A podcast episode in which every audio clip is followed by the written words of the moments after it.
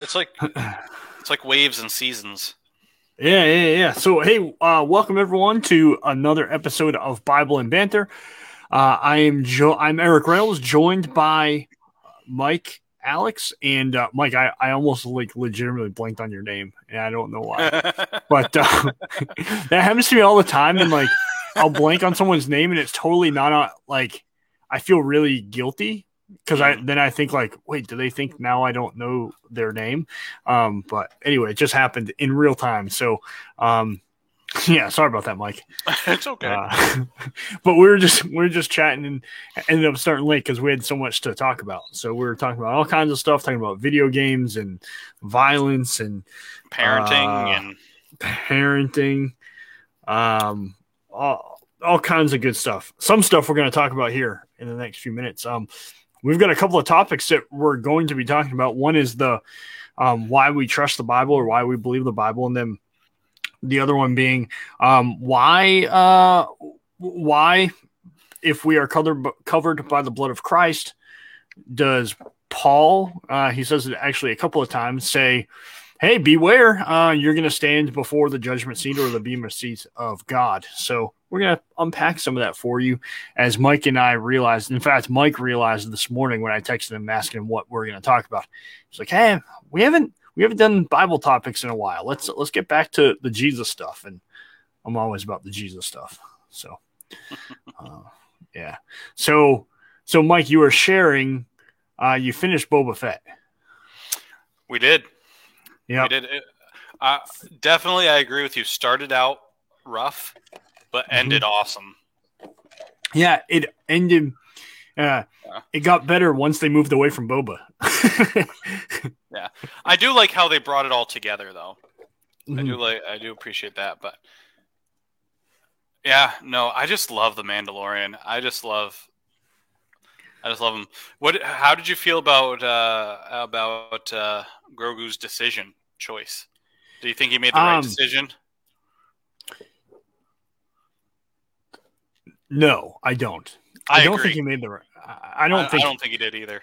Yeah, and here's here's here's why. Right. So one, you don't know if there are any more of whatever race he and Yoda were. Right. Mhm. Um, and two, their race has an unusually high level of force powers, and like they're they're stronger than most other, if not all other beings. They can also live an incredibly long time, like like Bible times long time, right? Like Mhm. we're talking. Uh, so you know they're living. For, I forget how old uh, Yoda was when he died, but it was well over. I think it was over 500 years old. So here you have the opportunity to really be one who establishes a long uh, line of in the Jedi Order, Mhm. and you gave that up because some dude with a cool helmet came by and and like Cared for you. gave you yeah and and like that's cool but it, let's just assume grogu lives to be 500 years old okay which is realistic in there so he was with mando for let's generously it would be a year Hmm. so that so one divided by 500 because that's how you do percentages right? So that would be 0.002% of his life. Mhm. he was with mando and he goes and spends this time with him. And if I'm correct, he was about 50 years old when he right. meets Mando. right. Right. So he's you know he's middle-aged in in in our years. So right, exactly. um it's just it, it's confounding to me. I'm interested to see how this happens. Maybe this is what i hope happens mike. This is what i ho- hope happens. That he goes back uh and tries to save like luke skywalker. Maybe he's like the person who saves luke while kylo ren is trying to kill him. Yeah, and they're Yeah. like if that's what happens okay awesome. That's a really neat thing. And then maybe he becomes a jedi from there i don't know but um but even then the way he ages i mean to to be like what would look like a teenager Mhm. it'd have to be like another 100 years at least yeah. No, there's a, there's a lot they could go with on this. They could milk this for a lot. Mm-hmm. Yeah. yeah so Yeah. Anyway, disappointed in Grogu's choice. Not Yeah. not a fan, but what do I know? He's fifty, so He's, he's got more wisdom than you, yeah. although he looks like a child. It's like Yeah. Benjamin Button. um, yeah. So, well, Mike, I'm really glad that you and Erica watched uh watched Boba Fett. I'm sorry it wasn't as good as Mando, but nothing I can do. Hey, I'm assuming they're going to do a season three. Of Mando, Yeah. Of the, oh for yeah. sure, Yeah. for sure. And I'm looking forward to the Ahsoka, uh, the Mm. Ahsoka Tano one. So you don't fully understand Ahsoka because you've not seen um Clone Wars and Rebels, but once you do, Ahsoka is going to mean so much more to you. Um, I we have seen parts of the beginning of it because I know she hangs out a lot with uh with um Anakin. Anakin? Yeah, she's Anakin's Padawan. Yeah. So yeah, yeah. So it's important. Uh, she's very important. And I love Rosario Dawson, by the way. I just love her, the actress that plays Ahsoka. I I know she's in some movies, especially like in between 2000 and 2010, but I can't remember what movies. Oh, really? Um, Yeah. she, she was- Did you ever watch the Netflix Marvel shows like Luke Cage and?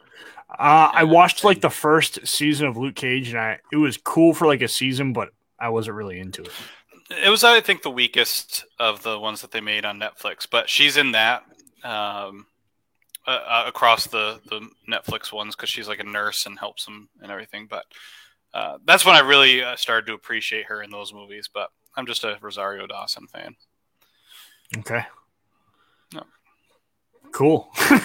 uh, so what else were we? What else? What else did we say that we are going to talk about before we get into our topic? Uh, how things are going with your church post announcement? that Oh, you're Yeah, yeah. So, well, for for anyone who who watches our show, if you've been uh, praying for us and our church, I greatly appreciate it. If you didn't know, we uh, resigned effective 31 March back in back in January.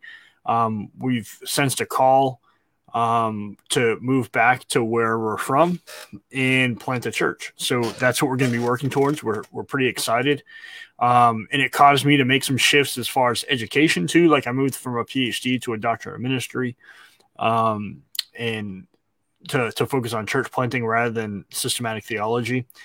Um, but the the church, like at first, for the majority of people, I like they were they were hurt, man. Like like this church loves me, and I love our church. Like there's no negative stuff going on in our church, and that's um there's no friction. There's no like there are no issues. And that's rare for most churches. And most pastors leave usually amid some kind of turmoil.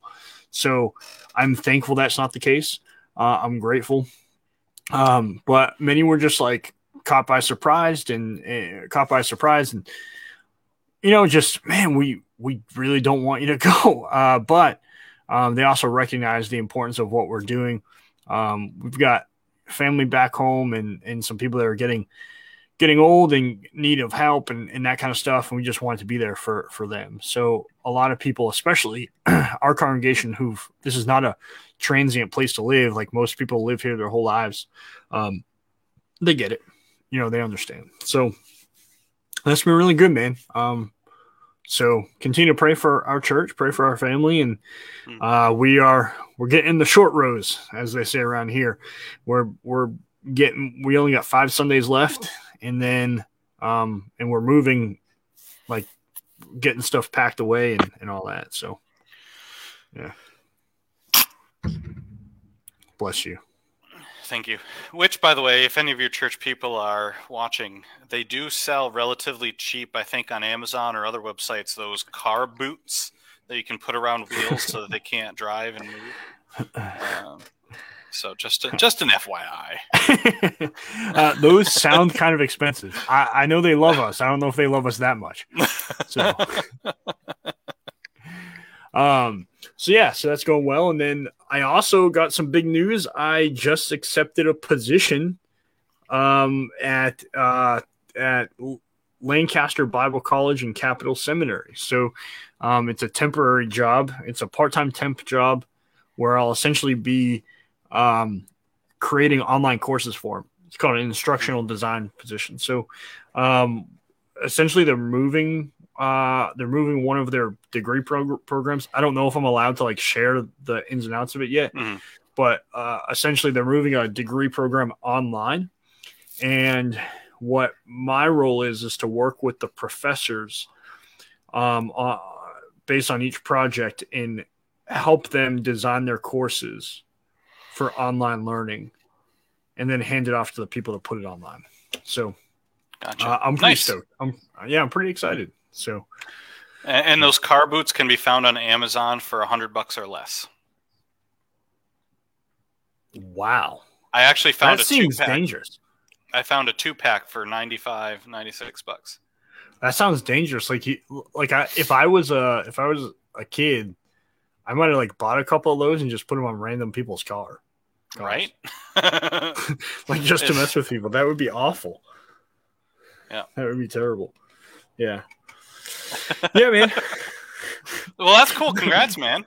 That's awesome. Yeah, thank you, thank you. Yeah, I'm pretty, I'm pretty excited because I think it will give me like some tools to learn. Because you know, I've designed, a, I've helped design a couple of courses for, for MTI, and this will be, you know, now MTI is kind of like a, like I would say, you're designing it for a Bible college level or like just below Bible college level, um, and then this is like at the master's level. So this is like to me, I'm like, oh man, this is the big time. You know, like this is this is this is pretty serious. Um, but for me, it just like will give me some experience and some tools to to be better at, at things I enjoy doing. So, Absolutely. It'll help you flex. Got it. what am I flexing? How am I flexing? Just Oh yeah. Was, so so Sunday, man, I lost it because like. So what was that? I want to. Pl- what what was it that I said you that, used uh, a word that that that people should know? First off, if you don't know what interlocutor means, uh, pick up a dictionary. Okay, like pick up a dictionary. It isn't that hard. I'm not. I'm not as smart as people think I am. Um, interlocutor maybe it's just- or whatever. It's I- like I someone think- that like tries to come in and mess with you, basically. yeah, an interlocutor. Yeah, man. Yeah. So read a book, and you. I said you'll not reach your potential if you insulate yourself uh, from those who might disagree with you. Interlocutors make you a better thinker and practitioner. So Josh Cheney, uh, avid uh, viewer of this show and commenter, says, "Are you really going to make me look up interlocutor on a Sunday morning in this economy?" and then Mike Alex, like moments later, this is Eric's favorite way to flex. And then like and then I said, and I was being like genuine, like, is it really a flex if I don't m- if I don't mean or realize it to be? And then Josh Cheney says, "Is it a flex to say that you don't realize it's a flex?" Yeah. This is now going to be my running joke for you whenever you say something intelligent or on uh, because I did this to you a, a week before that too with something you posted because you referenced like inkblot stuff that like Joe Rogan being like a Rorschach test. A Rorschach. and I had no idea what that what it was actually called, the actual scientific call. Mike, how are you? How are you? Read books, man. Read art. Mike, how do you not know what a Rorschach test is or if you had said interlocutor? inkblot test, I would I I knew what an interlocutor or locutor or however you pronounce it is. I knew I don't know how I knew that term, but the Rorschach test, I didn't realize that's what it was called. But if you had said for us stupid people, Joe Rogan is the ink blot test for our generation, I would have understood that entirely. Well, I- oh man. Well, st- wait, hold on. It's interlocutor. Interlocutor, okay. Yep, I just looked it up on dictionary.com. So, dude, like, I don't know what to do, man. I don't. I don't know what to tell you, folks. Like, I don't feel like I- like I don't feel like I'm using a ten dollar word. I just feel like like I know it's not. I I know it's not a basic word. Um, Mark Man, Wolfenstein another- rightly points out another, that Rorschach was a major reference. character. So the Watchmen was a. I liked that movie. I know a lot of people hated it, but it was also it was a or maybe still is a comic book. I never read the comic books. I only watched the movies. I think it would be Um, more precise to call it a graphic novel. Okay, nerd. Um, so I don't know, man. Like I feel like those are two words that I don't. You're you're a grown man. You should know what it is. I do now. Thank you for teaching me. Thank you. And Meredith says she's with me. Everyone has heard of Rorschach. Uh, that was Mike's flex. well, that's how I flex. I point out other people flexing. no, I think she's referring to your flex as being referring to the the Oh, comic the- book, graphic novels. yeah, that's fair. That's fair. oh my goodness, man. Um, so one thing I look forward to, Mike, is is I hope that when we move up to Massachusetts, I'll see you more. Uh, I'll see you more than I obviously do now in person, at least. So Horse horse shack. shack. Horse- See, I didn't watch Welcome Back, Co- Kotter, uh, Mark. That's a little bit before our time. So I I had another horse reference, but I kept it to my my.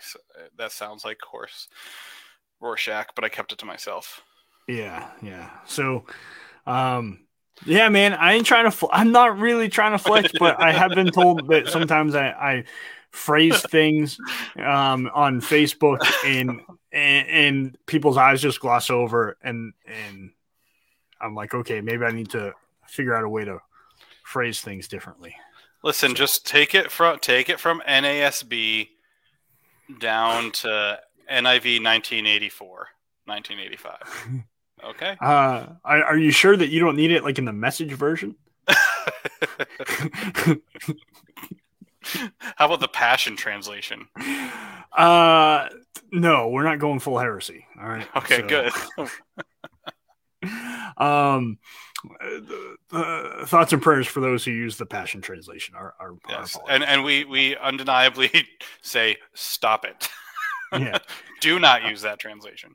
yeah yeah like i can see there's value in the message although i I, uh, it, it makes me feel uncomfortable um but the passion translation is just outright heresy like they add things and all that. So Absolutely. yeah. Um anything else mike before we get into it? Because i feel like there was a, a, a a myriad of topics that we were discussing before we came on the show. We're like oh we should save just, this for the show. I just had a couple parenting questions, which I don't think necessarily like just like when did you do this? and type of thing. Uh, Oh, yeah. But I don't think that that necessarily. Um, yeah Yep. you don't want to talk about video games and let your kids play video games uh i mean i was playing i was probably playing gta at like 11 years old so fair. i'm not, well, no, I'm not letting re- my kids play play gta that's No. for sure Yeah. no No. Uh, no, I just when I was down your way and met your children uh, at the church when you were kindly bringing Glenn and or uh, not Glenn. Well, you met Glenn. Glenn has Matt down there, but myself and um, the other Berkshire board member Arthur. When you met with us and I met your children, I was just very impressed with your children, and so I just Thank want to be a dad, a dad like you.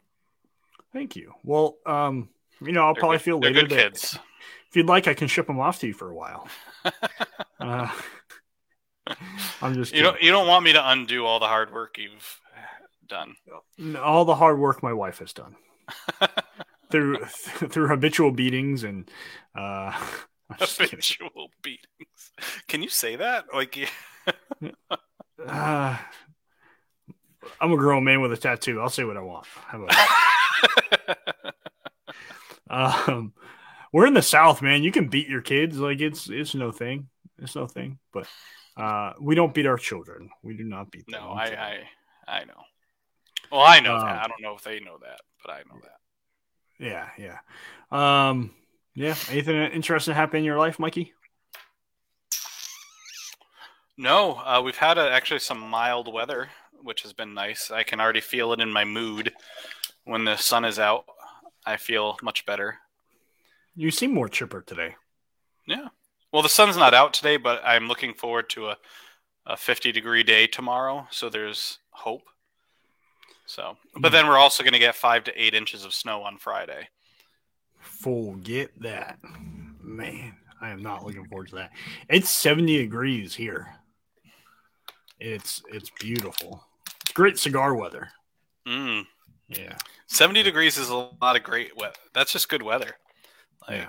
it's I I'm a little jealous. It's okay. I uh yeah, I said that to make you jealous, so it have it had my it fulfilled my intended purpose. I'm glad I'm glad I could help you. Um yeah, man. So so you want to get into our topics? Sure. Okay. So um so which one do you want to handle first? Which one is more pressing for you? Because I have one that I prefer to talk about, but I, but you're the one who brought the topics up, so I, I, I'm happy. Well, let's let's do let's end with the one you prefer. Okay, that way cuz I I I'm willing to bet that the one you prefer will take more time cuz you want to talk about it. So let's save that for for the end and it'll be good. We'll we'll end strong with uh, with your chatter. Um, so what's the one that you don't Uh, Mike, how about this? How about this? Which topic do you think I prefer? This is a Rorschach test of. Uh,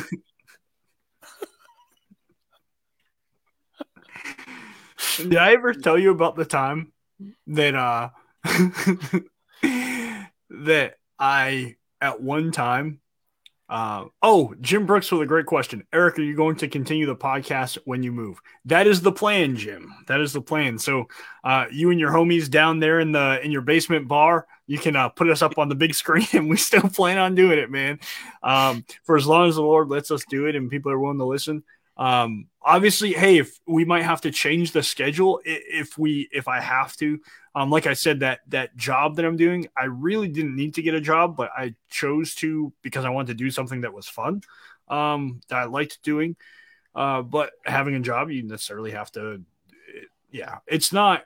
There's not set hours for it just yet, so I'll find out but, more. but who knows what your life is going to look like as you're settling in and and making plans and everything so so the Yeah. so what, basically what you're saying is the plan is to continue it it's just we might need to tweak time slots or and we such. might, but I'm not convinced that we would. So Yep. we'll see.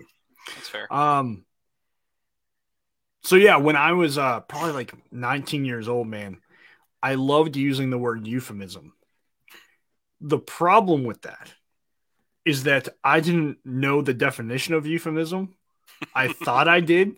So like the worst part is like it's not that you don't know a word, it's that you think you know a word but you really don't.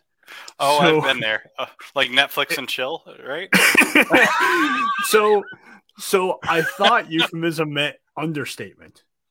All right. So I thought euphemism meant understatement. So I'd be like, so someone would say something, I'd be like, oh yeah, that's a euphemism. And like people just like look at me and go, Oh yeah, okay. And but like I'm thinking like, oh, I just used a really intelligent word. No, I was an idiot. you know, like so I just kept, and I and I did this for probably a year. Like it was a year before I realized that euphemism didn't mean what I thought it meant. Mm. So, um, yeah, yeah. So, anyway, I'm know just I, really I, glad- i'm la- i'm laughing not at you but honestly with you because i think i've done that many many times I can't. I, I, Erica could probably has probably lost count of the number of times that I either mispronounced a word or made up a word, or I definitely have misused a word. yeah. Um, Yeah. So, oh, absolutely. So, um, so I was really glad to find out that I used Rorschach and interlocutor correctly because I would have like. Now I know that I knew what interlocutor meant because it's actually a common term in many Mhm. commentaries that I read on certain things. So they'll refer to Yeah. Jesus as interlocutors. The only So- play, the only problem is it won't fit into Wordle. Yeah, I quit Wordle. I did it for like four days, and I was like, mm, "This ain't really it, scratching my itch." So, Fair enough. uh, anyway, Mike. Uh, so which uh, so which topic do you think I'm mo- more interested in? Uh, the why we should believe the Bible or standing before God in judgment? You're a systematic theologian guy, so I'm going to say the standing before God's judgment. Man, you know me all too well. That is, I also think we did a show on the Bible um, like Yes. on why we can trust the Bible. Yeah. So, so yeah, so let's, I guess, do that one first. Sure. So so I'll set up the question a bit and I'll let you kind of take the first stab at it. Wh- Shouldn't I set up the question? You're the you're the No, master of divinity. No, I'm no, you're going to be you're going to be making curriculum. This is well Okay. working. So- I'll be working with. So you're going to have to you're going to have to know uh, like what resources and different things to answer this question. So if you don't so I think this is a good good uh, way to help prepare you for your new job. Uh, that sounds like you're fine. Then you can take the other question. How about that? Boom. Done. Okay, I thought that was going to be a more difficult question. The Bible question's easy to me. The, uh, the other one's more nuanced. So, uh, all right. So set up the question there, Yahoo. so basically, this ca- came up down to a conversation that I had earlier, and this in this individual, uh, it was just an awesome, awesome conversation. Uh, but basically, this individual believe has Christian background, and they believe that humanity is sinful. And but then they also said, you know, what is you know the authors of the Bible were sinful, so therefore you know you can prob- you can see in the bible different areas and he didn't give me any necessarily major specifics but you can see where some of man's sinfulness could have made it in whether it's like an agenda they're pushing or a thing that doesn't quite sit right. And so there are a lot of different ways you could come at this thing but it, it just got me thinking you know how would the general christian disciple answer that if they're sitting in someone's living room or over a cup of coffee and they say well you and I are sinful. I get that, but so are the biblical authors. So why can we trust what they're saying? Mhm. Yeah, that's easy. Uh, which means you're looking for. Well, first, let me point you to what I think is a really good and helpful resource. So, anybody who's watching, if you'd like a better understanding of these things, Why Trust the Bible by Greg Gilbert. Uh, it's a 9Marks book. It's very short. You could read it probably within just a couple of hours. It's very small, um, but it's really, really good. So, um, I love the best presentation of why we can trust the Bible actually comes from uh, Voddie Baucham, uh, from what I've seen. So I'm actually going to cite Vodi, and he actually has a video where he talks about this and unpacks this to an audience. So you can look it up. I believe it's called um, "Why We Believe the Bible," something like that. But he, here's his quote. So he writes the the Bible. Um, Oh, hey, Meredith just asked, do you have any recommendations for a 15 year old? Why can't why we can trust the Bible? Boom. Yes, yes. Uh, why trust the Bible by Greg Gilbert. It is phenomenal. Um, and if you give me a minute, I'd probably find some more books that I might have, but this one's by far the most successful. Um, anyway, so so Baucham uh, says the Bible is a reliable collection of historical documents written by eyewitnesses during the lifetime of other eyewitnesses. They report supernatural events that took place in the fulfillment of specific prophecies and claim that their writings are divine rather than human in origin. And someone, uh, the one who actually wrote this article that cites uh, Baucham, um, and I think they're writing about the video in question the author says Baucham notes, and, and I recall this from the video. Baucham notes that the Bible is made up of 66 different books written on three continents, right? So Asia, Africa, and Europe in three different languages Greek, Hebrew, and Aramaic by more than 40 authors, most of whom never met one another because they wrote over a period of 1,500 years. He also notes that the accuracy of historical events presented in the Bible is supported by the findings of more than 23,000 archaeological digs. So to me, you look at that and um, Keller, I was actually prior to, to us coming on air, I was, I was listening to a Keller video in which he spoke um, to an audience at Google on the book he wrote back in 2016 called Making Sense of God. And he mentions that either the absence of belief in God or the presence of belief in God, um, most people think that they reason themselves out of the faith uh, or excuse me, they reason themselves away from believing in God whereas those who do believe in God, um, it's through faith. Now, what, um, and by in faith alone. Now, we're not talking about justifications in, in salvation. We're talking about just the belief system here. Um, what I think he points out really well in in that book because I've read it and in the in the video is that faith and reason uh, apply to both the person who does not believe in that there is a God and the one who does believe there is a God. You you end up the Bible is full of reason. We often reason ourselves into the faith. Um, you know, like I look at the facts, like I try to look at things that are objective and not subjective, and I go and say, this makes the most sense to me. Even the times of greatest doubt. And I've had those times. I go, yeah, but Jesus was raised from the dead. And that's enough.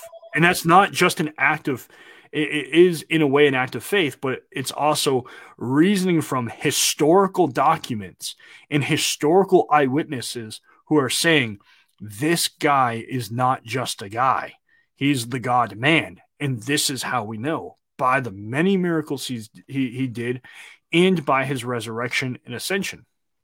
Thousands of people witnessed Jesus on earth, and some of them wrote what they witnessed on paper. And we believe that it's inspired by the Holy Spirit. Now we understand this from 2 Timothy 3 316 that says that all scripture is God breathed. Um, and um, the, the, careful exegete would note that that Paul has in there when he's writing to Timothy that that has in mind the Old Testament, but you can't neglect that that Paul commends other authors in the New Testament to include uh, Peter, and Peter also commends the works of Paul, and they recognized each other's work as Scripture. So um, we understand that the Bible is written by man, and human personality comes out it by, through the author. Uh, but it is the Holy Spirit who inspires that person to record those things. Just just these facts alone 40 different authors wrote 66 different books over the course of 1500 years. That is amazing. And someone would be right to point out that we do not have the original autographs. And, that's a term that we use um, to, to say that the actual pen to paper. So we don't currently have. Now we don't know. We could stumble upon it. New things get uh, get discovered all the time, but uh, we don't have the original paper in which Paul wrote or Luke wrote. Right? We have copies, and we have copies of copies of copies. For some, uh, they suggest that we don't have the autographs, therefore we can't really trust what's written there. Things could have changed, and I think that's a reasonable question to ask. However, the, the the act of historical criticism, okay, and or or excuse me, um, uh, uh, textual criticism is comparing all the manuscripts that we have, and when you do that, it's it's it's really a science. You can see where any, where any inconsistencies might occur and why they might occur. A lot of the uh, quote unquote mistakes that we have are things like that would be equivalent to a missing period or a missing comma or someone like wrote in the margin they they forgot a verse and like put that verse back in there and they like, almost like drawing an arrow you know? That's at least how I, have explained it to my congregation. So uh, we can trust the bible uh, because those who came before us trusted the bible those who came before them trusted the bible um, and and that comes down all the way from the people who wrote the bible. Um, I think it's a very logical conclusion to make that the Bible is trustworthy. So, anyway.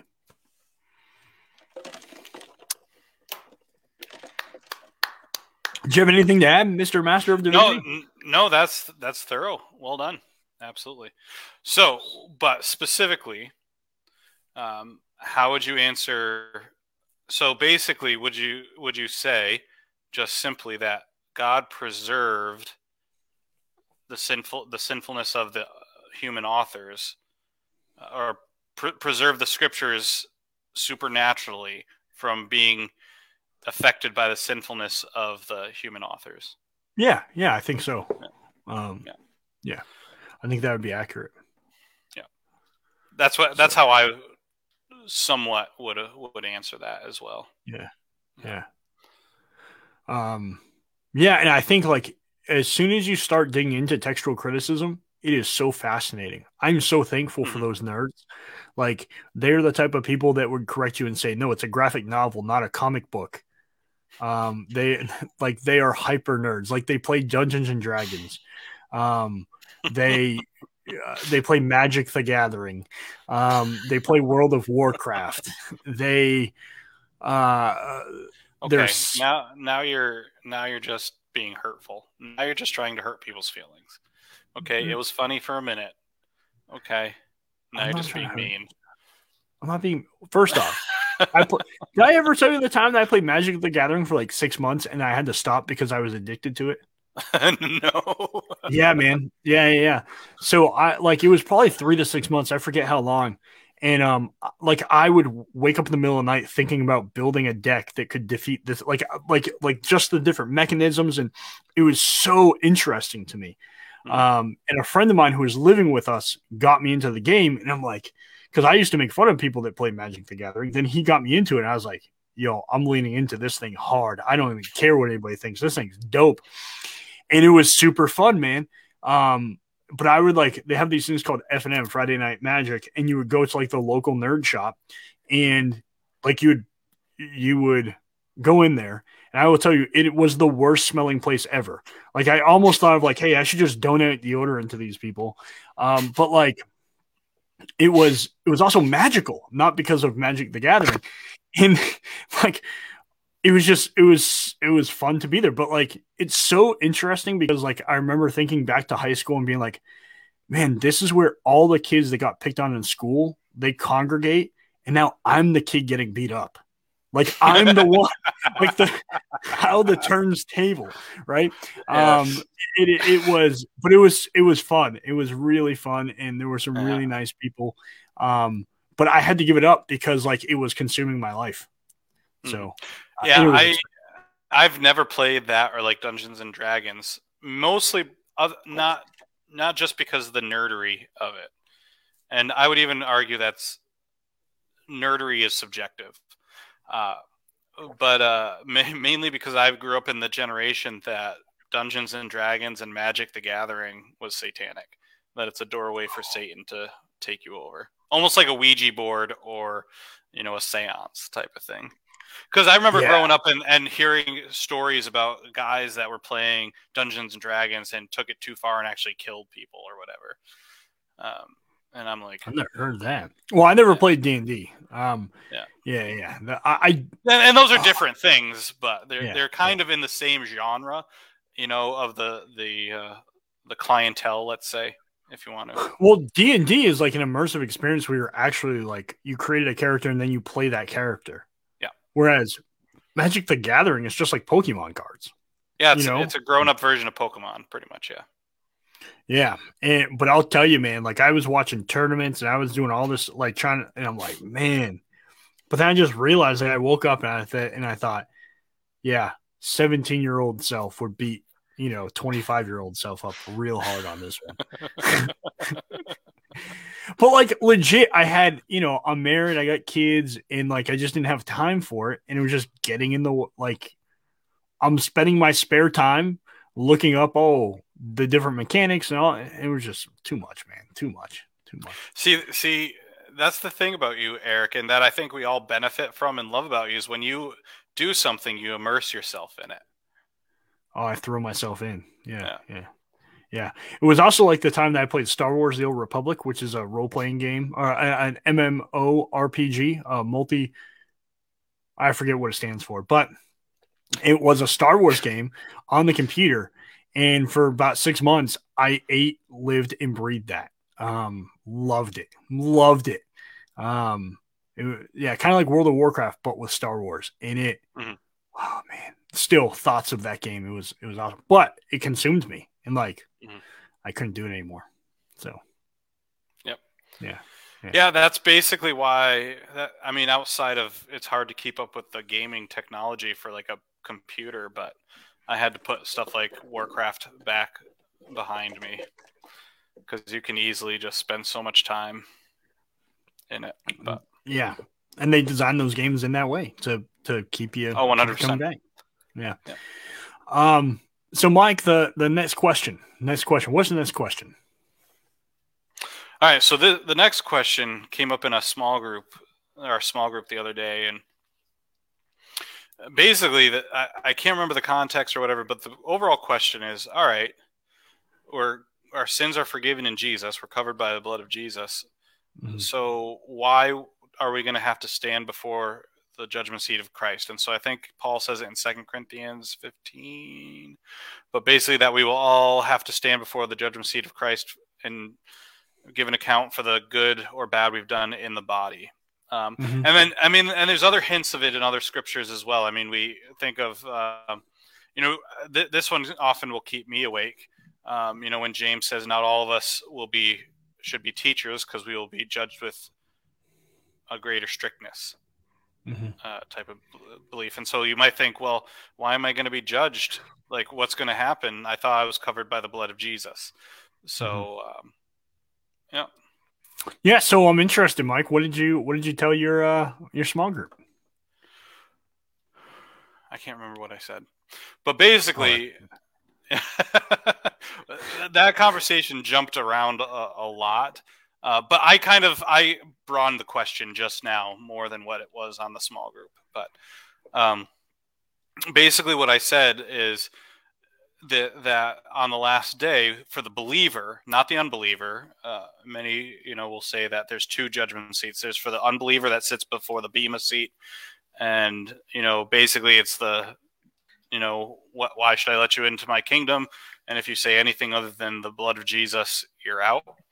But for the but for the Christian, um, you would I try to explain it's more of almost like a confirmation hearing, where you stand before the Lord and basically you know give an account for your life and the, the, those things that were not for His glory or or sinful will be burned up. Um, and those things that are left behind give evidence to who you are in Christ. Mm-hmm. Mm-hmm.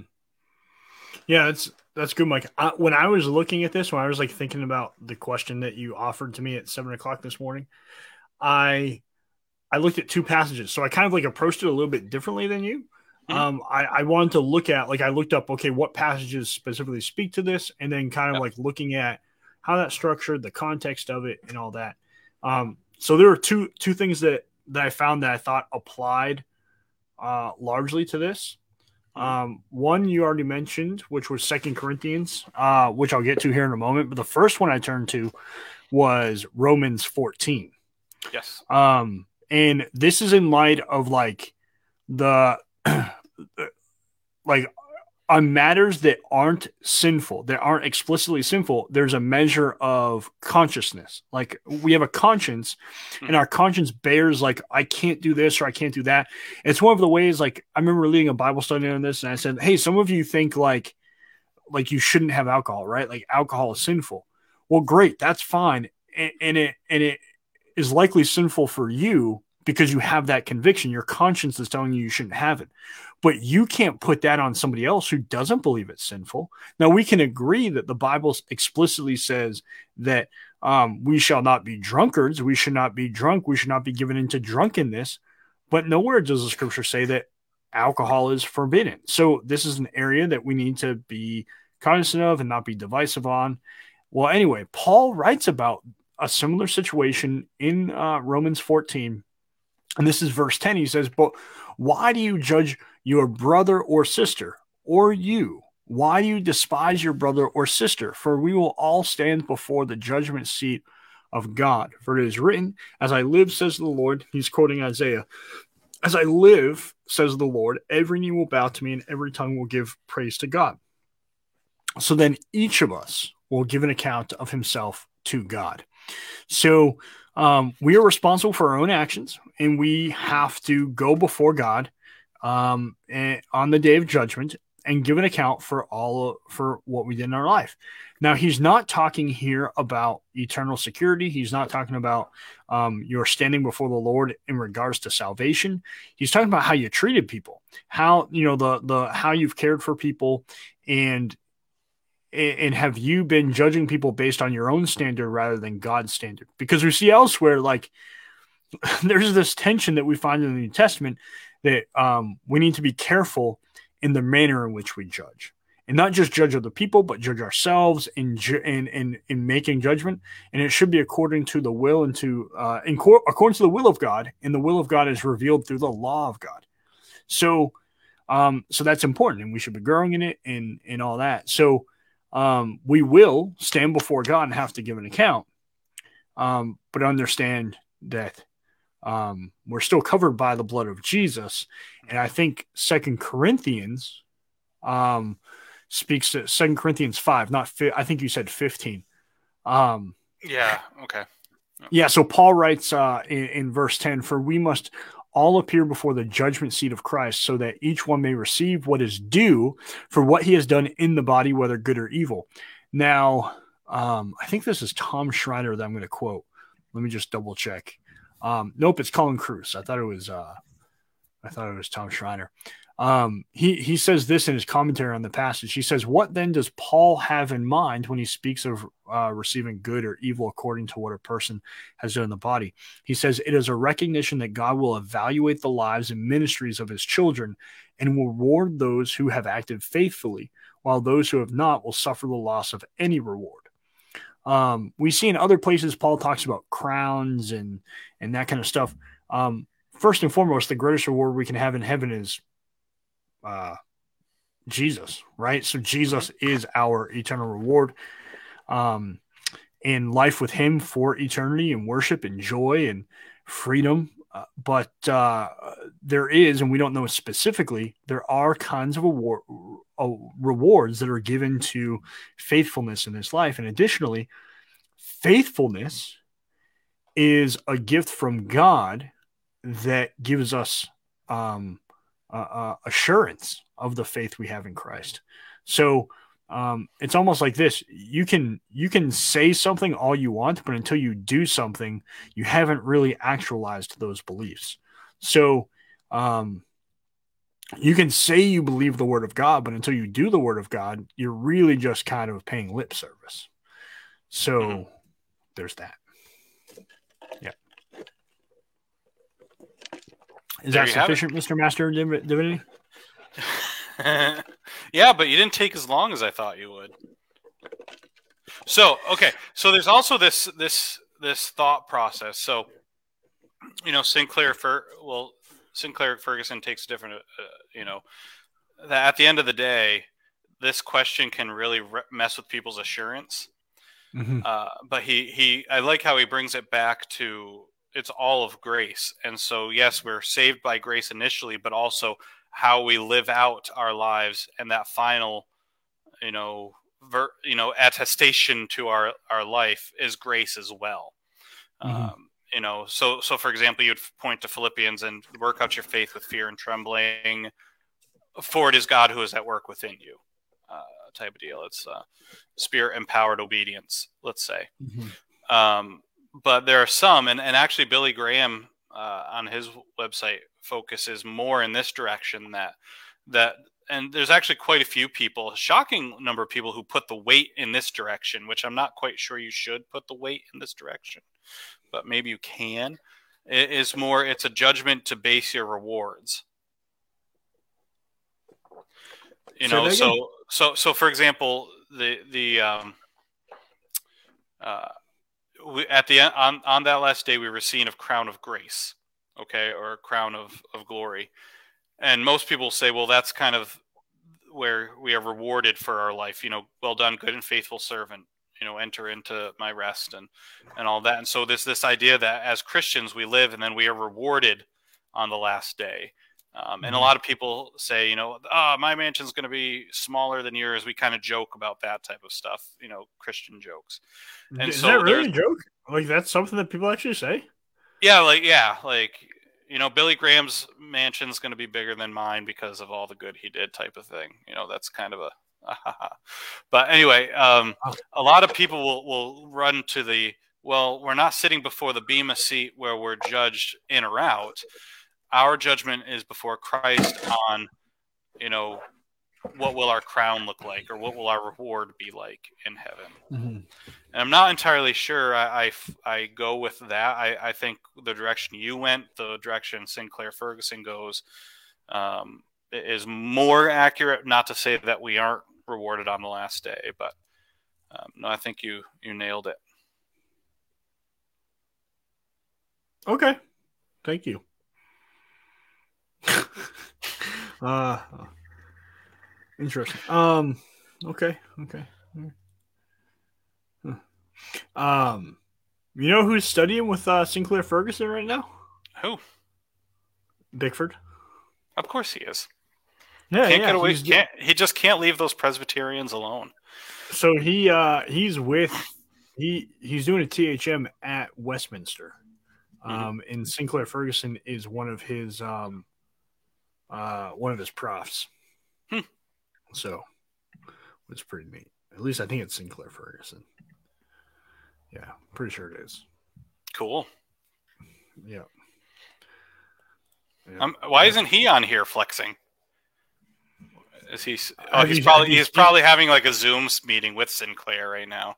I was gonna say, have you seen the string bean arms? He can flex, man.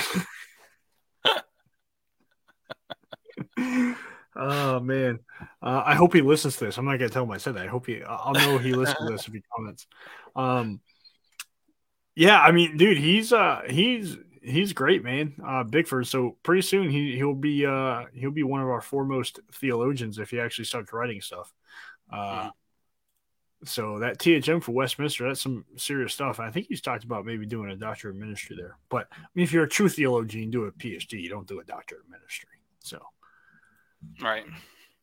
doctor of ministries are for like jocks. They're like for the cool people. PhDs is what the nerds get. You got to play D and D pretty hard to get a PhD. So that's why I didn't fit in with the PhD program, man. I wanted to give too many kids noogies. So the DMin is the express express doctorate, doctorate express.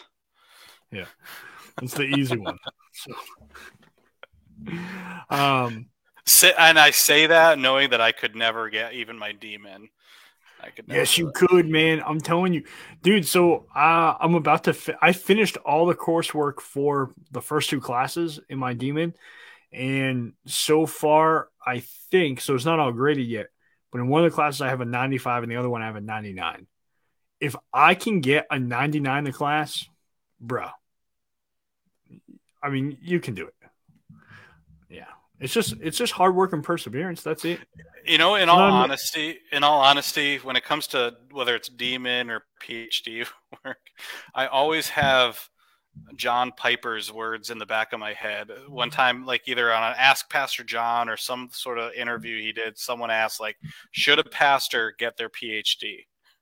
And his answer basically was like, well, if you want to, but he's like, but at the end of the day, um, you, you got to take consideration that you're going to be reading a lot of people you disagree with. It's true. Uh, it's and, really and true. is that is that really worth your time? Is on on, on a specific subject as well? Like, yes, yes, it is worth your. If you're not re- Mike, if you're not reading people you disagree with, you're not going to grow. That you're Oh, you- you 100%, absolutely. You can only grow so much if you read people you agree with, because all you're doing is you are just going over again and again the stuff that you already know or or growing in that area but with with the same stream but like dude in my my uh, doctor of ministry classes I- i've had to read like a wide swath of stuff like way wide like from different but, but within a certain wheelhouse, right? Within your area of study. And that's where he was what he was really getting at and which is where I kind of don't have the focus for it right now is um just taking a lot of time, especially years if you're doing a full PhD to read in one limited area very widely, which is good, but I just don't have that commitment level right now for something like that. Your and you know, you, ever, you never know. Maybe someday, maybe someday. Well, actually, I was having a conversation with someone the other day about this. Um, I'd be interested in a study in our denomination looking at um, what like if you look at a degree like education breakdown of pastors in our denomination, anecdotally, it seems that the generation of those between ages probably 28 to maybe 60 have more PhDs per capita than maybe the generation after that. Mm-hmm. Um, more, or what did I say? More degree, like more advanced, more like master's degrees and stuff like mm-hmm. that. But it seems like the younger you get right now, um, except for maybe the folks who've been doing like the Antioch school, but those those who have gone the more traditional route, um, we have a lot of master's degrees, a lot of yeah. master's degrees, which I think is great. Yeah. But hey, I, you know, you know, um, Heath Keniston, right? Up in Ossipee. Yeah. yeah. Congrats to him because he just graduated with his uh, Antioch degree. Uh, yeah, I that's believe good, I man. saw an announcement. So pr- congrats to him on that. But and, and and Mark's comment is kind of where I'm at too, especially when it comes to PhD. I mean, uh, if you're going to be a teacher, a seminary, or, or, an academic, let's say, the PhD is the way to go. Um, but I would even argue that you know in ministry, I mean, at least in the Advent Christian denomination, a degree is not going to further your career per se uh, when especially when it comes to income. Like if you're getting a degree yeah. for anything other than personal growth enrichment glorifying god but if you're looking at it to like get a better job or get a whatever it's just not at least in the Advent Christian denomination it's just not gonna that's not why you do it. No not at all. Um, um which is which is perfectly fine. Like I don't think sure, that, you know, like yeah. you if you're just getting a degree because you think it'll you know make you more money as a pastor, then I think that that's a really poor reason. Mm-hmm. Um, like I've uh, I've chosen to get the degrees that I have because I'm genuinely interested in the topics. Mm-hmm. I enjoy school, um, and I'm actually like so I'm pursuing a doctorate in ministry, mm-hmm. and like when as we're planning a church, I'm going to be making a fraction of what I make as a full time pastor now. So, like if anything, this degree has put me on a trajectory to make far less money. It's not about the money; it's about the pursuit of knowledge, um, the ability to be mentored on a specific project, something that I can use um, to help others as well. So you have to figure out like not everybody should get a PhD, not everyone should get a doctor mm-hmm. of ministry. Um, I do think I I genuinely do think it, it's good for a pastor to have a master's degree because I think the the level of depth you get in at the master's level versus the bachelor's level is different. I felt differently maybe 10 years ago. I don't think it's necessary, but I think it's beneficial. So that's the that's the difference. Um, mm-hmm. So it, it helps you, I think, see a greater picture, but also it can also produce um, I think you can produce jerks, like people that are just have a lot of knowledge and, and don't know how to apply it either. So, so, yeah. so mentioning jerks. So you and I, I, we've we haven't really talked about this, but I texted it to you the other day. Uh-huh. You and I both follow a certain doctor, f- a yeah, fellowship yeah. guy in New York, uh, yeah. who tweets often, and he he what did he do? But basically, I was just totally taken off guard of how arrogant and jerkish he came off with. Oh, what was it? Um, so he he posted something about like issues that you have with like between Orthodox Christian and this, that, and the other thing. And this guy just politely, calmly said, "Hey, if you ever want to do an interview with a um, a Catholic, you know, I've got a name for you, meaning his name. like I, he'd be willing to do it. And basically, Anthony Bradley responded basically, so you obviously don't know me at all. I've been working closely with those born and raised Catholic for 22 years. I think I know who to bring on if I wanted, but to. But thanks. And with that, I gotta let you go. All the best to you. Just, just his like level of like. well, the guy might have meant it as a joke too. Uh, yeah, you know, and I don't think so. he gets humor. I'll be honest. I don't think Dr. Bradley gets humor from, or, or at least um, certain types of humor. He is a fascinating academic to follow, though. He is yeah, he's he my really one of my favorite, if not my favorite, follow. I just joined his Patreon so I could listen to his recent interview with um with Paul Maxwell, who uh, left the faith last year and it was great. It was like two hours. I listened to it on my way back from Charlotte, and it was heartbreaking. It was really heartbreaking to listen to. But um, I love Anthony Bradley. I think he's wonderful to listen too. to because he he he draws from all kinds of academic disciplines and resources. Mhm. Um, but yeah, like sometimes like I've been on the wrong end of Anthony Bradley before. Um, and like it makes you feel like, oh wow, this guy really is a jerk. But I wonder if he just like you said, he doesn't get humor. Or well, it's funny like I've I've read him I, I've heard him talk about how he back in like the early 2000s was enemy number one for a lot of reformed guys Mhm. and he's reformed himself he's a pca guy um and like he was really attacked um by some probably fundamentalist reformed guys and there's some hurt there i imagine and there's some like okay he might expect oh this guy's just a uh you know just coming after me because i'm black or because of this because i mean that happens too like he was he was sure. he was he was attacked because of his blackness because Oh, absolutely. We all respond based on our experiences and wounds, whether Mhm. we realize it or not.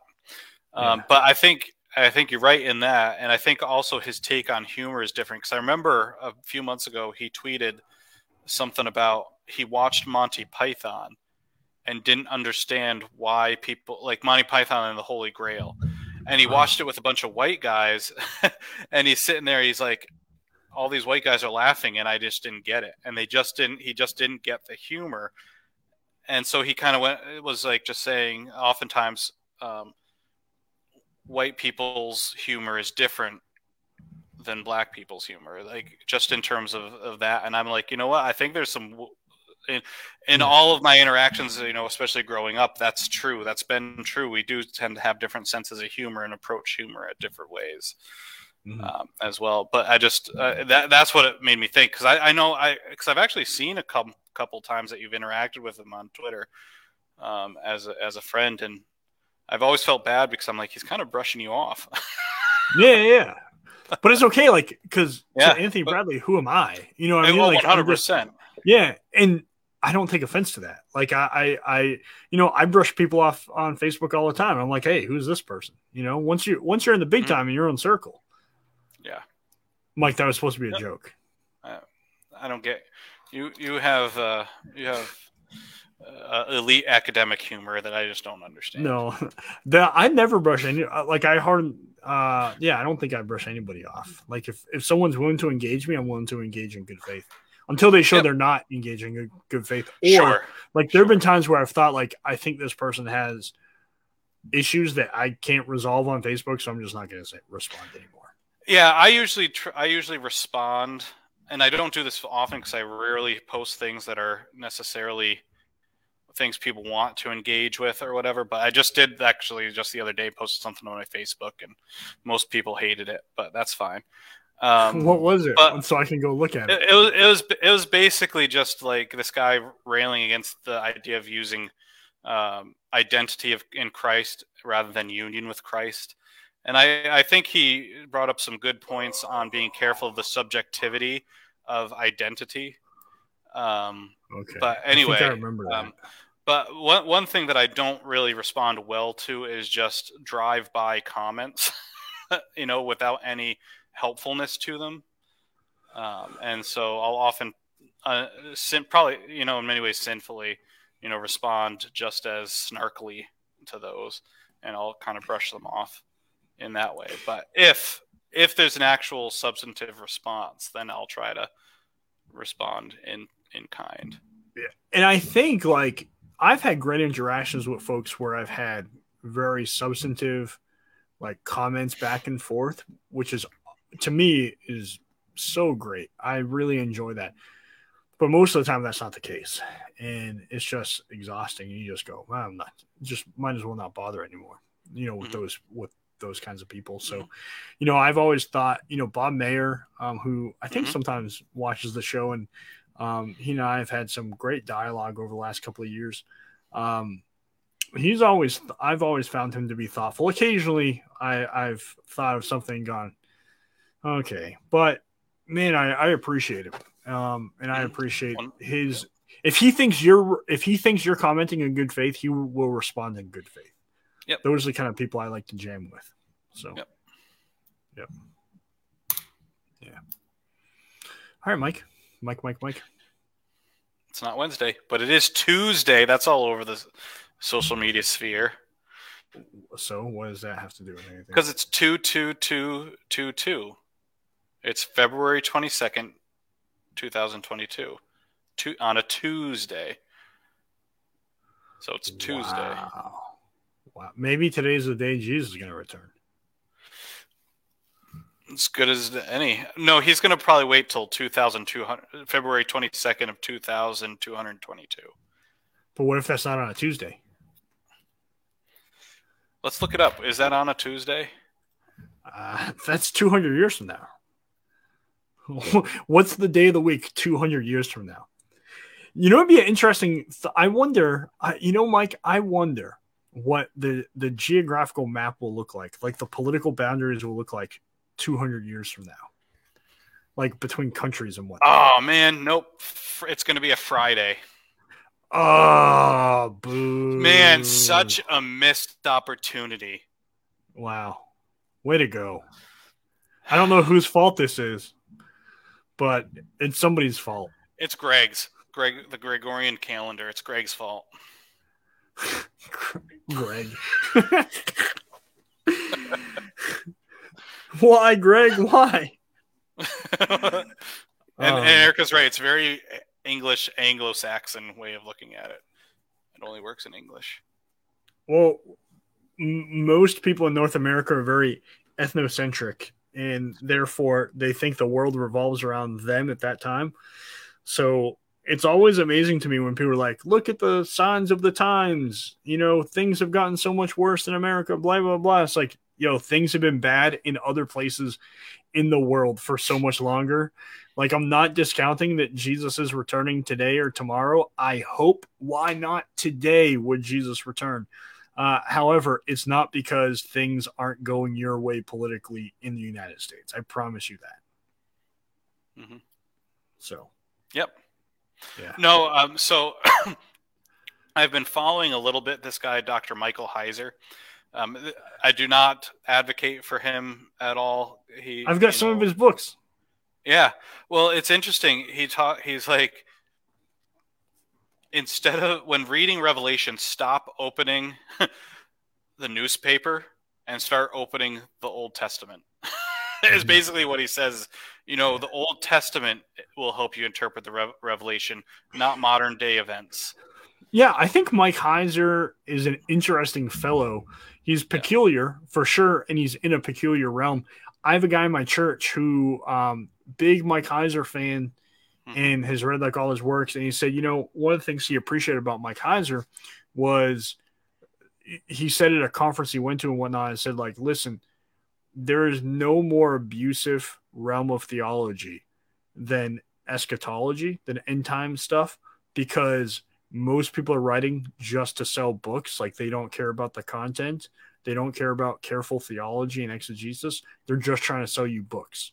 Mhm. Um, so I appreciate his honesty in that. You know, like that's really cool. Um, and I probably disagree with him on a matter of issues. I don't know specifically which ones because I haven't studied him all that much, but I've listened to some of the stuff he's had to say, and I go, "Hey, at least he's a nice guy." And I do believe he has orthodox beliefs. Uh, he, but he's, you know, um, anyway, Yeah.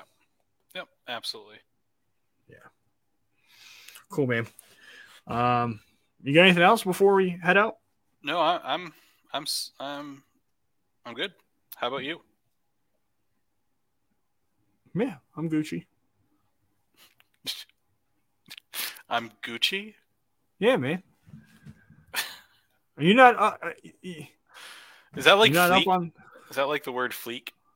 Man, dude. Okay, boomer. You just don't know how to. no, I don't know anything, man. I don't Yeah. know anything. Um, go you go hang out with your youth group for a while, man. Uh,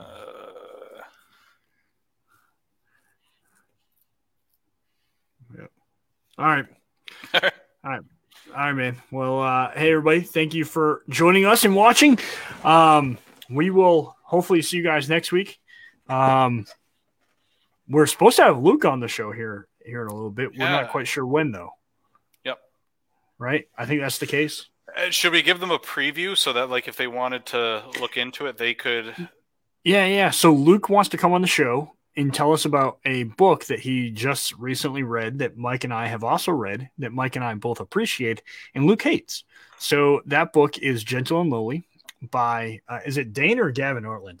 I can't remember. Dane Ortlund. Dane Ortlund. Which is kind of a running joke on Twitter um, that everyone confuses all the Ortlunds. So that I mean that's kind of and they comment on how people that's Yeah, a flex, man. That is Yeah. a flex. When you're like, yeah, yeah, so I'm not so I'm not that Ortlund, I'm this Ortlund. And then it's like, ha ha ha. It happens all the time. And it's like, yeah, you guys are like a Christian empire of theological thought. Yeah, So, because you've, like- got, you, you've got like senior Ray Ortlund, who I think is now passed. Then you've got Ray Ortlund. No, he's alive. Wait, wait, what? Wait, No, so, so- Ray Ortlund has a dad named Ray Ortlund? Yes, and like he's What? got all his books, and then you've got Ray Ortlund Jr. And then Ray Ortlund Jr. and his wife had like Gavin and Dane, and I think there might even be another. I think there's the three mix. Ortland boys. Yeah. Yeah. And and for those who aren't like up on who the Ortlunds are, think of like Billy Graham, Mhm. but a theologian instead of uh, uh, an evangelist. Yes. And- yep. Yep, and it's kind of that level of dynasty. So, Mhm. uh, yeah. Mhm. Yep. So Actually, I like- our I like the Ortlunds. Yeah, some some sector uh, sectors of our church. We we read um, Tony Merida's book, like basically like church membership book, like why you should be part of a church. I can't remember the name of it, but in that he quotes an opening to one that Ray Ortlund gave to one of like his church services about why the doors of their church are red because you're passing through the blood of Christ um, and it's this whole thing. And there's some people in our church, and I think we might actually do this that would like to take that, paint the doors of our church that come in like on a Sunday morning red, and put a plaque that explains why they're red on the outside. Um, That's neat. yeah, yeah, you can Yeah. you can uh, Google it um, Yeah. and find it, but yeah. So yeah, go pick up that book. It's awesome. It's won all kinds of awards. Um, Gentle and Lowly by Ortlund, and uh, you'll enjoy it. Unless I, yeah, I think Unless so. You're Luke Copeland. most- Right. I'll save most of my because I do have a critique, but I'm not quite sure it's a critique because I think he does a good job balancing some things. But there's the temptation to think that he's dwelling too much in one direction. But it's been a couple of years. Like I read it when it first came out. read. I might have to skim it. Uh, Yeah, I, I would recommend skim it, but it's a it's a good read. It's an easy read. The chapters are short. Um, uh, yeah. I'm trying to look for it. Is it What? low on your shelves? so is it resting gently on the lower parts of my shelf? I don't believe so, but I don't know what it is. I got so many books, man. It's. Do you need a Do you need a picture? Like I can show you it, and No, I know what it looks like. I know what it looks. Oh man, this is what it looks like. I know what it. Lo- I just said I know what it looks like. Golly, man, how do I? I swear, most of those books on your shelf are like hollowed out for flasks. what do you think? I just like sitting here and drink whiskey all day? Um, no, no, they're not. I swear. Um, and I gotta start packing these up soon, man. Yeah, like a couple of people have asked me, like, Robin asked me how many boxes I need, and I said probably like twenty.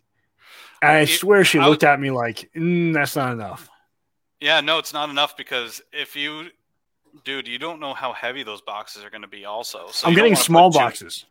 I'm getting small boxes because Okay. they are heavy. They are incredibly heavy. Yeah, that that would stress me out having to move books in my library.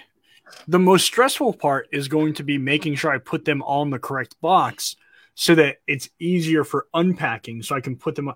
Now, I also have to get bookshelves. So if you live in the Worcester County area um, in Massachusetts, I would, and you're interested in building me some bookshelves, um, let me know. I I need to get some. So, um, is is there an I, IKEA near there? Why? Why would I go to IKEA for bookshelves? Tell me that, Mike. Riddle me that, Batman. Why would I go to IKEA for? I don't. I want to be less stressful, not more stressful, man. I so what I might do is like I have to contact um I get a couple of possible contractors that can so essentially the basement is going to be my office. Mm-hmm. I'm gonna have you seen Ray Ortlund's office? Yes, that's so what nice. I'm aiming for, man. That's oh, what I'm aiming so for. nice. Yeah. So I've got like a wood stove down there, um, and I have a couple of walls, but I have no ceiling. So um, I want to put like drop ceilings in and probably run some more electrical outlets and stuff, yeah. and some better the, lighting. The only office that's night might be nicer, and it's a might, is Rick Warren's. He's got like a that, hidden library. Yeah, it's a hidden library. It's phen- It's so cool. Um, yeah, man. I, I am not like a huge Rick Warren fan, but when I watched the video of Ed Stetzer like being shown around um Warren's library, I'm like, this guy is awesome. Mm-hmm. Um, I want to be his friend. I know, right?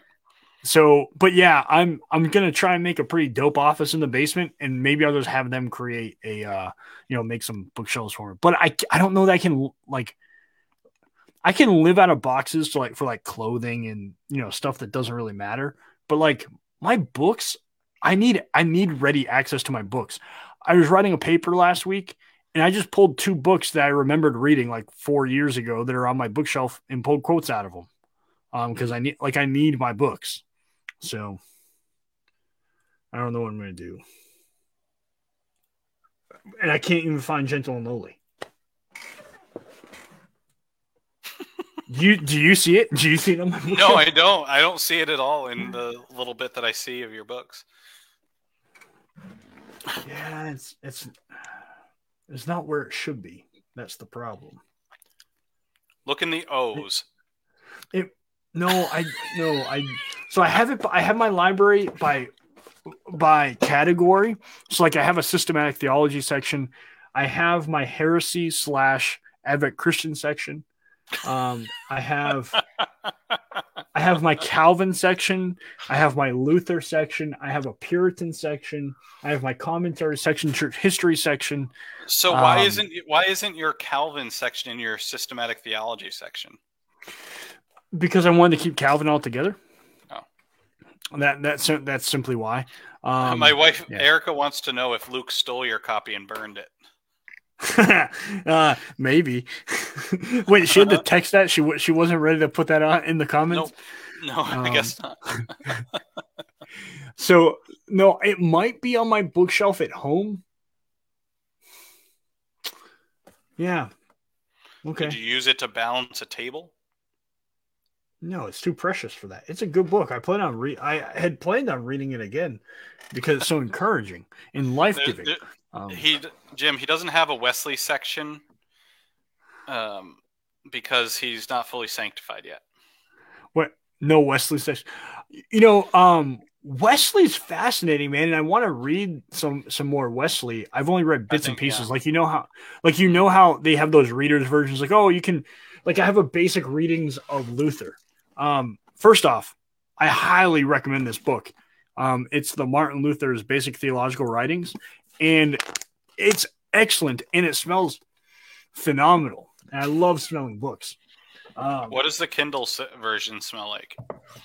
Uh, it's I don't have I don't I don't use Kindle, so um, so yeah, it's it's a great book to read the just the basic basic stuff of Martin Luther. Um, so I think I read something similar of, of Wesley, um, but not nearly as thick. So I listen. I'll I know I'm a Calvinist, and and I might be basic when it comes to that kind of stuff. Whatever. I, I don't care. I love Calvin because I find Calvin to be incredibly devotional. Like he writes in a way, especially in the Institutes and in, in some of his other writings, you can really sense his awe and wonder of God and how doing theology leads to worship. And I love that. And it's deeply biblical. Um, so Yeah. Um, that's why I love Cal. But anyway. Yeah. Yeah. Yep. I don't know what to tell you, Mike. I don't know what to tell you. You know what book you need to get, Mike? Nope. Wonderful Works of God. Okay, talk to me about that real quick. Real quick. Uh, it's it's uh, Bavinck. Uh, so it was a book that Bavinck wrote. Um, so there have been single volume versions of like con- condensing down his four volume systematic theology, Reformed dogmatics. This is not that. This was actually a book that was written for the layperson in the church that explains um, systematic theology, but also it's deeply, I think, devotional. So I think it's really good. it's fifty dollars. Really, I didn't spend fifty dollars on it. the unabridged, March twenty third, two thousand twenty. I'll add it to the cart and see if it goes down in price. But, It probably but will. I, I, think. Where did I you check it out? that at? it's the layman's version because I probably couldn't handle the non-layman's version. Uh, so the layman's version. So it's written in 19th century Dutch and it's translated into English. Um, it isn't an easy read uh, because of the flowery language and how he writes, but it's excellent. Um, but check Westminster Bookstore because I got it, I think, for like 20 or 25 bucks. Because I bought like a few copies and gave them out to people. Yeah. Anyway, I got to get going, Mikey. Okay, Uh, I love nerding out about books. Um, I, I know you do. it's 2:22 p.m. Look at that. We did it. We made it. Yep. Uh, I don't know what's gonna happen, but yeah, it's 2:22 p.m. somewhere. So, all right. Well, uh, God bless you guys. It was fun seeing you this, or uh, we didn't really see you. It was fun seeing you, Mike. It was great to see Thank you. Thank you. It's always Yeah. wonderful to see you. Yeah. So I look forward to to seeing you more. Um, God bless you guys. We'll see you next week.